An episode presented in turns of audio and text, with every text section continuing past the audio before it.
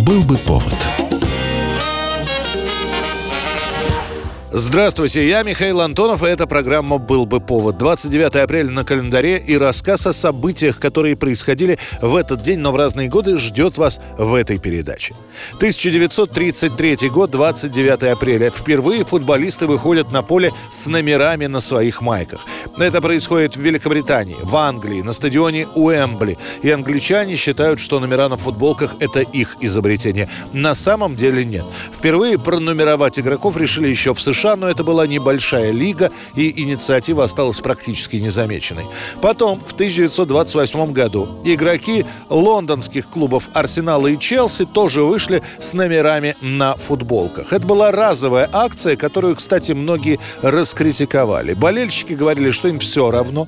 Есть номера, нет номеров. А вот хозяева клубов заявили, что из-за номеров трудно различать клубные цвета. Лишь к 1933 году номера для футболистов утверждают определяются специальными правилами. По традиционной нумерации вратарю достается первый номер, центр форварду девятый, защитникам малые, атакующим игрокам более высокие номера. Долгое время стартовый состав был обязан иметь номера с 1 по 11, и лишь с разрешением замен в 1965 году появились более высокие номера. В Советском Союзе номера на футболках у спортсменов появятся намного позднее, чем в Европе, и зрители и комментаторы будут отличать футболистов друг от друга по стилю игры на правого полузащитника, тот идет с мячом, выдает его центру полузащиты, эту центровую тройку, торпеда идет в атаку левым краем.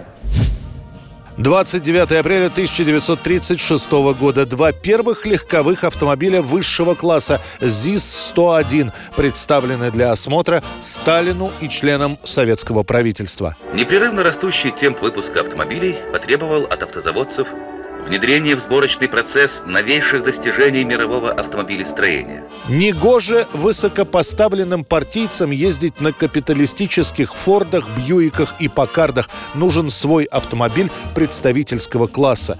Было сказано и было сделано. Заказ на отечественный лимузин получает ЗИС, завод имени Сталина. Машина была спроектирована под руководством главного конструктора автозавода Евгения Важенского. Он и его товарищи не стали копировать Бьюик целиком, а пошли по пути создания собственного автомобиля на основе конструктивных решений Бьюика. И все же, несмотря на отличия, в 101-м ЗИСе явно проглядываются и фрагменты Бьюика и других моделей. У ЗИСа, как и у Бьюика, такой же восьмицилиндровый мотор, рулевое управление и задняя подвеска скопированы у Пакарда, однако есть и собственные новшества. У ЗИСа 101 в отличие от западных моделей, впервые применяется отопитель салона. Теперь зимой в машине можно сидеть в расстегнутой шинели или пальто. Есть радиоприемник, принимает всесоюзное радио. Не всегда качественно и не во всех районах, но все-таки. Есть термостат в системе охлаждения двигателя. Сталину в апреле 36-го показывают опытные образцы. Машина секретарю ЦК ВКПБ нравится, и уже в январе начинается конвейерная сборка ЗИСов. Всего за время производства будет выпущено 8752 автомобиля. 29 апреля 1961 года Советский Союз и весь мир продолжает чествовать Гагарина, но в нашей стране говорят уже о новом герое. 27-летний хирург Леонид Рогозов, участник арктической экспедиции, сам себе вырезает аппендицит. Пока вы здесь ванночки с кафелем Мойтесь, нежитесь, грейтесь. В холоде сам себе скальпелем.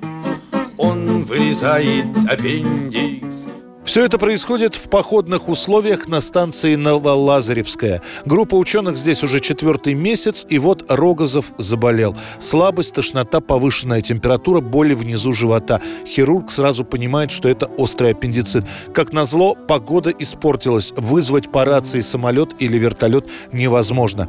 Рогозов объявляет всем, что будет оперировать себя сам. В ночь с 29 на 30 апреля. Помогать хирургу вызываются метеоролог, он будет подавать инструменты, и инженер-механик, он держит зеркало рядом с разрезом. И еще один человек дежурит рядом на случай, если кому-то из ассистентов станет плохо.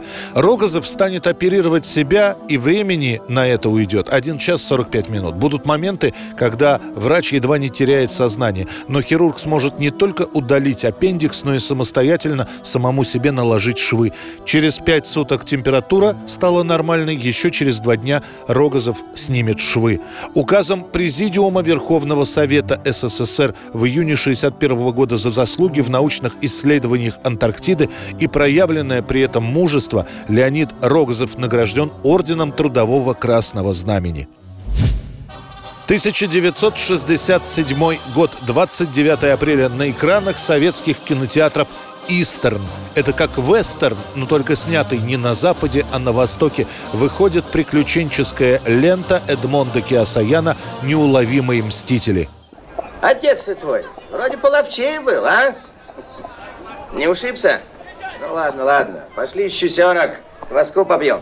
30-летний Киасаян, чья предыдущая картина «Стрепуха» была неплохо встречена в кинотеатрах, решил экранизировать повесть Павла Бляхина «Красные дьяволята». Книга написана в начале 20-х и была уже экранизация в 23-м году. В э, «Красных дьяволятах» рассказывается про трех юных разведчиков, будущих бойцов первой конной – Мишки, Дуняши и китайчонка Юю. В первой экранизации от 23 года остаются Мишка и Дуняша, а китайца из-за сложных отношений с этой страной меняют на негритенка – в 66 году в «Неуловимых мстителях» нет вообще ни Миши, ни Даши, ни негритенка, ни китайца. Есть брат и сестра Данька и Ксанка, их отца убил бандит Сидор Лютый, есть их приятели Валерка гимназист и Яшка Спрячь за решетку ты вольную волю, выкраду вместе с решеткой. К восторгу зрителей, особенно молодых, на экране стрельба чередуется с погонями. И так на протяжении всего фильма. Всю эту героику разбавляют комические персонажи. Певец-гастролер Буба Косторский, я Буба, Косторский оригинальный куплетист. Пою себе куплеты, я, кажется, ничего.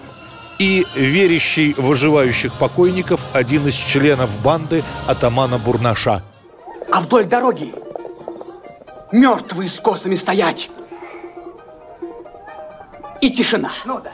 Ленту хоть и принимают цензоры тяжело с придирками, но выпускают на экраны аккурат к майским праздникам. Только за первые два месяца «Неуловимые мстители» посмотрят около 30 миллионов человек. Всего за год лента соберет почти 55 миллионов зрителей. 1983 год, 29 апреля. Пока все продолжают слушать песню Майкла Джексона «Билли Джин», он уже готов представить новую композицию. В этот день выходит его песня «Проваливай». «Beat It». Эта песня становится первой композицией афроамериканского исполнителя, которая появляется регулярно в эфире американских рок-радиостанций. Это была программа «Был бы повод» и рассказ о событиях, которые происходили в этот день, 29 апреля, но в разные годы. Очередной выпуск завтра. В студии был Михаил Антонов. До встречи.